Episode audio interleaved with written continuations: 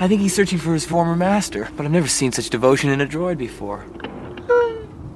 Uh, he claims to be the property of an Obi-Wan Kenobi. Is he a relative of yours? Do you know who he's talking about? Obi-Wan Kenobi. Obi-Wan. Now that's a name I've not heard in a long time. A long time. I think my uncle knows him. He said he was dead. Oh, he's not dead. Not yet. You know him? Well, of course I know him. He's me.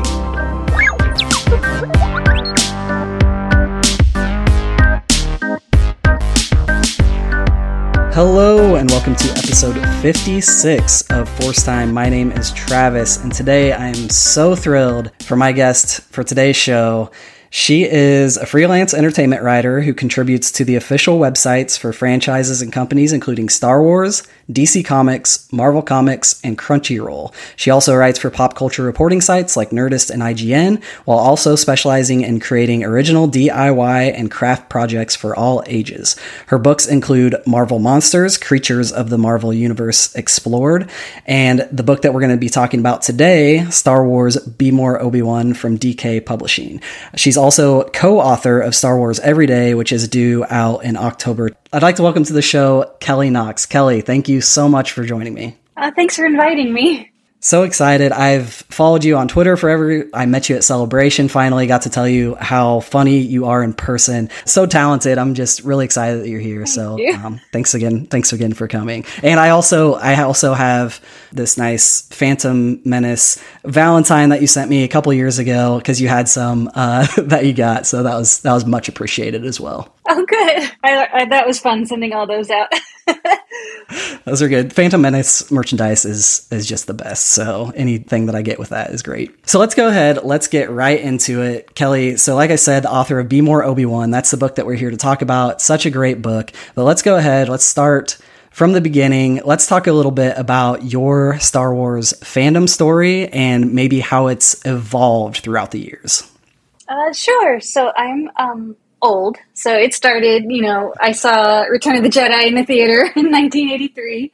And I grew up with, uh, you know, the wobbly recordings off HBO. That's how I watched Star Wars Empire and Return of the Jedi over and over. Uh, and so I guess I've been always been a fan. I think I still have all of A New Hope memorized. That's how many times I watched that tape over and over.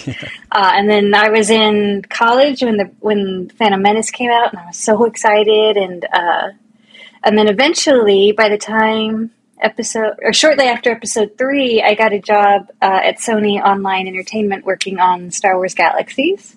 Uh, I had played it when it first came out. I was just a regular player, and then um, and I had the opportunity to work on it on the community team, and that was a ton of fun.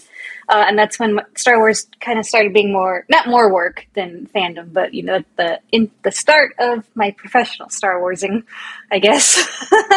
uh, and then we moved up to Seattle. I was in Texas before, and uh, uh, still a Star Wars fan. And I started making crafts with my daughter in the 5 a.m. hours of of not knowing what else to do. We started doing Star Wars crafts that I would make up, and then I would share them online. And then around 20, I keep going. I'm sorry, it's kind of a long story. And then around 2015, uh, the editor at StarWars.com saw some of those crafts online, and he approached me and asked if I'd like to make some for the website. And I said, of course.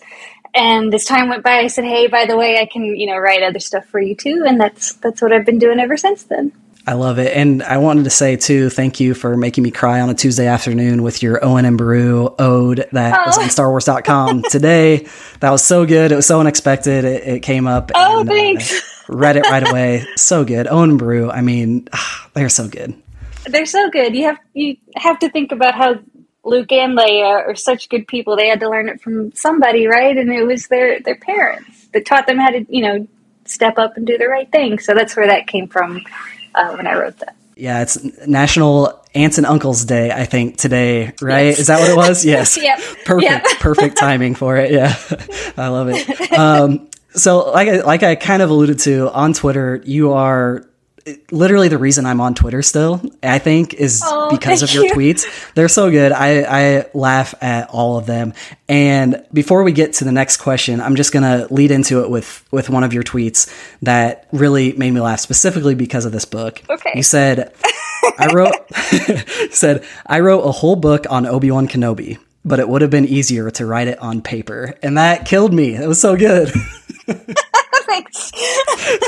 So so with that with that said, what was it like to get that call that you were going to be writing this book and that this book was happening?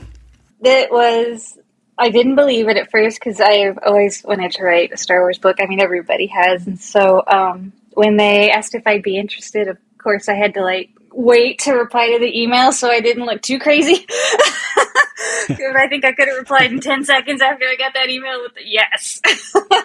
um, Yeah. But I had already worked with the uh, that editor on um, Marvel Monsters, and so it was a very uh, not an easy process, but I, I knew what I was doing at, by that point, and so it was a it was a lot of fun to just get get into it right away. So um, luckily with Obi Wan, you know, I kind of felt like I, I knew him already uh, and knew a lot of his lines already. So it was uh, it wasn't easy to write, but it was somebody that I felt like I already knew pretty well. That was kind of leading into my next question was what was your relationship with Obi-Wan and you said growing up that you saw Return of the Jedi in theaters, so you, grew up with the original trilogy, and then 16 years later, we get more Obi Wan in the prequels, a lot more Obi Wan, and we get all of that. So we have kind of two different Obi Wans, obviously the same character. But uh, what was your relationship, maybe from a younger age with the originals versus your college years with with the prequels? I pretty much remember thinking of him as like the wisest man I'd ever seen when I was a kid, right? Like everything that he said was prime advice. His uh who's the more foolish, the fool or the fool who follows him? Like I used that for a long time as a kid as just like good general advice and later in my like teenage and college years too is a kind of like romantic advice almost. Um and then uh when I saw him portrayed by Ewan Ewan McGregor in the prequels, I was so excited. I can't remember where Moulin Rouge was in the, in the timing there, but I, I think I already liked Ewan. I know I'd seen him in Trainspotting. Uh, and so I was super excited to see him in the prequels, and I thought he did such a good job, and he had just a little bit of like mischief to him that I thought was such a nice little part of the character that we hadn't seen too much in the original trilogy. So I've I've always loved that about Ewan is the way he uh, in his eyes you can see either he's being a little a little sassy or he's being very kind and I think he's great at showing especially in the TV series he's great at showing all of that with just his eyes. And so um, obviously just a big fan of Obi-Wan all along. with the Obi Wan series, and we'll we'll touch on that uh, a little later. But yeah, we get so much Obi Wan. This is the summer of Obi Wan right now, and you're right in the middle. of I mean, we have the Obi Wan series, we have your book, Be More Obi Wan, we have Brotherhood, uh, Padawan. I mean, it's it's Obi Wan fever, and it just it makes me really happy. I was a prequel kid. I mean, I grew up with the with the originals more on um, like video disc and VHS, and then I think I was 12 when 11 or 12 when the Phantom Menace came out, and so seeing Ewan McGregor I mean, that's, you know, it's my childhood and, and, he's back and it's just, it's been so great. And with this book specifically, Obi-Wan, I think is maybe the best character to, to do a book like this because he is so quotable and he is so wise and he does have so many different sides to him that are so, so interesting. So how did you prepare to write this book and how did you get in that headspace? Uh, so I did go back and watch all three prequels, although I've seen Phantom Menace probably more than the other two combined because I love it so much. I didn't feel the need to to go back to the original three movies because, like I said, I knew them so well. um, I didn't think I, I needed to go back to those, but I did go back to the prequels and I took a lot of notes and lines of his that I liked. And um, for these books, they encourage you to look at other characters who kind of share the same themes. And so, of course, I paid a lot of attention to Qui Gon, who I also think if he was a little more well known, could totally carry his own Be More Qui Gon book. And then I made sure to go back and watch the Clone Wars because they also said that the uh, animation was fair to use. And so um, I watched I think I've seen the the three episodes starting with the Mandalore plot more than any other episodes of the Clone Wars. But I watched those again, just a few here and there to get Anakin and Obi Wan's you know banter down, and uh, the Lawless, which is the the saddest episode of the Clone Wars, or with uh, no spoilers, but with what happens to Satine, and so in the middle of Attack of the Clones, Obi Wan stops and says to uh, to Anakin, he says, "Patience, use the Force, think." And that those three sentences or those three pieces of advice, as soon as I heard it, I was like, "Well, that's that's Obi Wan. That's his whole like philosophy and how he approaches his problems." And so once I figured that out from my re-watches, it made the uh, navigating the rest of the book a lot easier. Anakin! She went into the club, Master. Patience. Use the Force. Think. I think one of the best parts of this book is that it's something that you can just go back to. It's timeless, right? You can go back to it at any time, open it up, read a couple pages at a time, and learn something or remind yourself of something, which is so cool. Do you have a favorite lesson from this book or something that maybe even before you wrote the book that was something that you always had in your mind that you incorporated here? So the the line and the pages on uh, "Stretch Out with Your Feelings" from A New Hope uh, really stand out because when I was a kid, I did not understand what that meant at all, and it took me a really long time to figure out what Obi Wan was trying to tell Luke to do. And as I got older, I realized a lot of what Obi Wan is is advising, and he gets it, I think, from Qui Gon, is mindfulness, which is being aware of the present. Uh, and so all those instead of you know what ifing what might happen in the future or dwelling what happens in the past. You know mindfulness is very much like what do you see and hear and feel right now? Which is something that i've, I've tried to do a lot as i get older. And so thinking about that that quote and then what he's trying to teach luke uh, made that one pretty pretty important to me. I also liked the idea of sending your feelings out and maybe imagining some good feelings coming back in. And so that's the angle I took with that um, particular lesson that I think makes it my favorite. There's so many different lessons and you get really deep on some but then on on the other hand we also get referring to obi-wan as a sass master which he 100% is and also bringing up bantha poodoo in the same in the same line basically that you're bringing up mindfulness it's such a great balance how did you how did you strike that balance between your wittiness and obi-wan's wisdom um, thank you for saying I'm witty. I never think that. Um, at the the hardest thing I found was trying a little too hard to be inside jokey was working against me. Like too many, uh, maybe not obscure references, but like little cheeky references. I think I was trying a little too hard with those, and so um, taking a step back and keeping it a little more not vague, but a little more general, I think helped a lot. And so I think that's where that balance came from of not trying too hard to be funny, which I am definitely guilty of, and then just looking at what what Obi Wan is trying to impart to whoever he's speaking to uh, was how I found that that balance. The book is done. It's getting ready to go out in the world. You get your you get the copy of it in your hands for the first time. What was your reaction when you got that first copy? Believe it or not, I saw it for the first time in person at uh, Star Wars Celebration. I hadn't I hadn't gotten a copy at home yet, and so that was actually the first time I'd seen it. Uh, and I tried very hard not to yell, but I did take about 20 pictures of it. uh, but I was so happy with how how nice it looks inside. Like if anything else, you should pick it up just for all the pictures of Obi Wan and and Luke is in there and uh, Leia. But yeah, just um, how nice it looked because you know you send it off and it's just like a word document, and then all of a sudden it's this beautiful little book. So yes, it was at Celebration. I was very excited and tried very hard not to scream.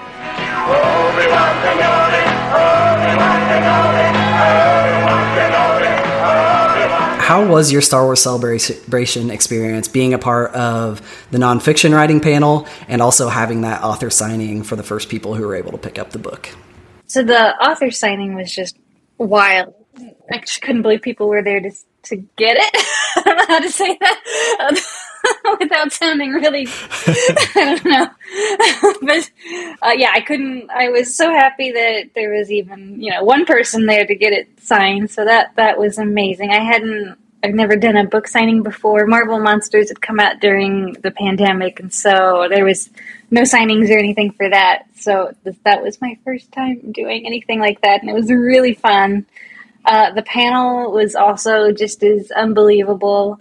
Uh, I talked about Be More Obi Wan there with a little bit about, I think I talked about doing research and whatnot. And then that was actually, that panel was the first time I met Ashley Eckstein in person. We'd worked together on the uh, Star Wars Everyday book that's coming out this fall but that was all over also all over zoom because we did it during the the pandemic. And so it was really fun. I met her backstage like two seconds before we went out so i was already like really excited. And then she sat behind me and talked about writing the book and she was just so sweet. So yeah i couldn't couldn't believe any of it was real. It was funny that we all i think the same sentiment for all of us up there was we can't believe we're actually up here. Uh, so that was it was a lot of fun and a lot of I think I knew everybody up there. And, and that was first time I met Ashley like I said. So it was kind of it was kind of like hanging out with friends and it was fun to hear everybody else's different experiences writing uh, Star Wars books. So yeah I'll always always remember that panel. It was great. It was a great time and I'm sure it was extra special too just because it was the first celebration since the pandemic and had been put off for a while. And there was so much excitement there already. And it was just it was such a blur that entire weekend. I can't even imagine what that was like for you being a part of the panel and the signing and all sorts of things going out through the weekend. I think i'm still tired. Yeah. For sure. For sure. I feel that. So while we're at celebration Obi Wan comes out, the Obi Wan series, Obi Wan Kenobi, and first off, how did you watch it? Did you get to watch it at Celebration with everybody? Did you watch it later? I did not get into the panel earlier in the day, so I watched it on my iPad like Deborah Chow intended it at, in my hotel room at like right when it dropped at nine. How was that first viewing experience for you? Um, I actually, I think I had like three passes total to celebration and one of them was like the regular four day pass and then with that pass i actually got in the lotto and so i got to go to the lucasfilm panel in the morning and then the uh, the screening that night. Uh, and it was amazing. It was amazing. It was hard. The only thing i was worried about and it came true was we were all just so excited. It was kind of hard to hear once in a while, like what they were saying on the screen, because we were all busy screaming at different things. But it was so fun to be in that room with the energy and with the cast being there, and um, and then of course watching the two the two episodes, which were so good, so good. So yeah, I watched them on the the big screen first, and then I can't remember if it was the next day or a couple days later, but I went back and watched them again so I could hear all the what actually was going on when we weren't screaming our heads off. But it was it was great. It was it was so fun. What were your overall thoughts on the series as a whole? I'm still recovering for, from it, and the way I view it, like within the context of Star Wars, is that we we lived we've lived in two different Star Wars worlds uh, this year, pre Obi Wan Kenobi and post Obi Wan Kenobi. I feel like we're all changed. I loved it. I I was so excited for it. What what, what were your overall thoughts on the series? Uh, I loved it. It was um, it was what I hoped for, which was the the story of how he went from episode three Obi Wan to episode four Obi Wan, and I think they really explored that well with how how sad and you know guilt ridden he was in the first episodes to him finding his confidence and uh, all the way through the end. And there were so many moments in there that, like you said, that I think we're all still kind of recovering from, and you know, it's one of those. It's a story that reshapes how we see um, the original trilogy, which I think is just wonderful. It's almost like magic the way it it I think affected almost every minute of the of A New Hope in a whole different way. So yeah, I loved I loved the series, and like you said, I think we're we're pretty lucky to live in this world where where we got to watch it. For sure, it's uh, with a lot of the Star Wars that's come out in the last few years. I think that's a lot of times that's how I, I, I like the stories more if they do kind of reshape how you view things in a positive light. And yeah, like I said, just you being in the middle of this with Be More Obi Wan coming out at the same time, it couldn't have been better timing.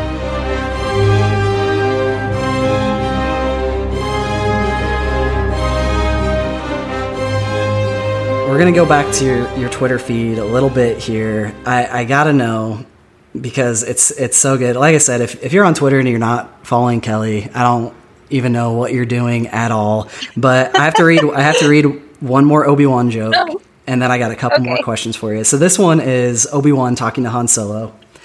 Obi Wan says, "We'd like you to take us to Alderaan." Han Solo says, "Cargo." Obi Wan says, "No, spaceship go." That was so good. That was one, you know, where a lot of times What a oh. joke. I love it. A lot of times you get the reactions. Some people like genuinely like LOL, but some people are like Kelly. Come on. Like in that one, that joke for sure was like split down the middle of like okay, like that's that's too far, but they're they're so good. I I got to know. And and I don't know if this is like asking a chef for the recipe or what, but how do you come up with these jokes? Do they just come to you? Do you spend some time thinking about them? Were you funny growing up? I, I got to know at least a little bit of your secret here. well, I don't think I'm funny now, but thank you. Um, uh, it's actually uh, it's like a combination of of both spending time and then then just coming up. Sometimes I'll look at like classic uh, kids jokes and dad jokes and kind of just uh, readjust them to, to fit Star Wars, and then um, other times, you know, I'll be on a run, uh, which actually happened, I think, the other day. I was running and thought of like two or three, so I literally stopped on the sidewalk and did it on my phone real quick before I forgot. But yeah, if I'm driving or running or you know trying to go to sleep for the night, sometimes I'll think of something then. But um, yeah, so it's kind of a combination of both. In during the lockdown and whatnot, when I did it every day, there was a lot more thinking. I think I spent time every night trying to think of one for the next day because I didn't want to miss a day. But since then, it's kind of just as it comes up. I love it. And the last one, and this one is my this one is like Hall of Fame tweet. It's at the top of my list. It makes me laugh every time I read it. I have it saved like in my favorites on my camera roll, just like a screenshot of it. It's okay. I'm just gonna read it. What did Cliegg Lars say when he greeted Anakin Skywalker on Tatooine? Long time no shmee. that one That was a bad one. so bad, but it was so good. And that got some very strong reactions from people too. And I go back to that joke all the time. I that if if I ever get the chance to meet you again, I'm printing that one off and having you sign that specific one because that is a hall, hall of fame tweet right there. I love it. Thank you. that one, I was afraid. Sometimes I think they go a little too far, and that was when I was a little hesitating to click the tweet button. It was right on the edge, right on the edge there. Yeah. That was, that was good. no, it was good. Well, Kelly, thank you so much. I really appreciate your time. This was so fun. I have been looking for the best opportunity to get you on the podcast because I have admired you for so long and just thought you're so funny. And yeah, when I saw that you were writing this book specifically, I was like, I think this is the time to do it and got it, loved it. And anybody listening out there, definitely go pick it up. It is, like I said earlier, it's it's timeless. It's one of those that you can pick up at any time. It's a great gift too for anybody in your life, young and old.